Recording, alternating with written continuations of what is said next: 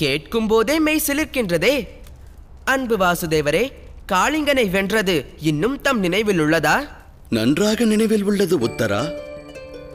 அன்று இறைவன் எனக்கு விசேஷ சக்தியை தந்தார். ஆகையால் தான் காளிங்கனை என்னால் வெல்ல முடிந்தது. என்ன விசேஷ சக்தி மாமா? அன்று இறைவன் எனக்கு ஒரு மகா சக்தியை வழங்கினார்.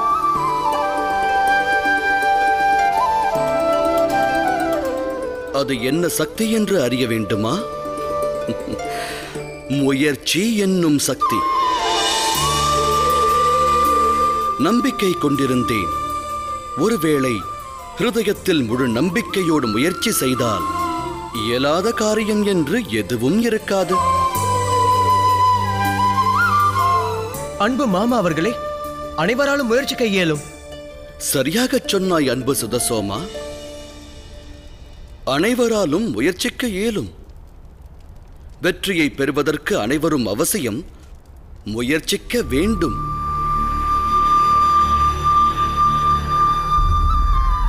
உண்மையைச் சொன்னால் இறைவன் மற்றவருக்கு தராத விசேஷ சக்தி அன்று என்னிடம் ஏதும் இருக்கவில்லை.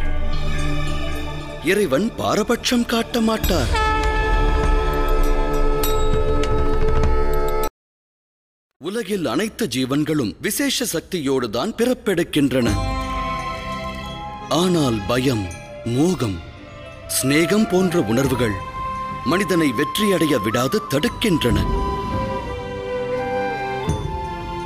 முயற்சி என்றொன்றை மேற்கொள்ளாவிடில் வெற்றிக்கனியை எவ்வாறு எட்டிப் பறிப்பது?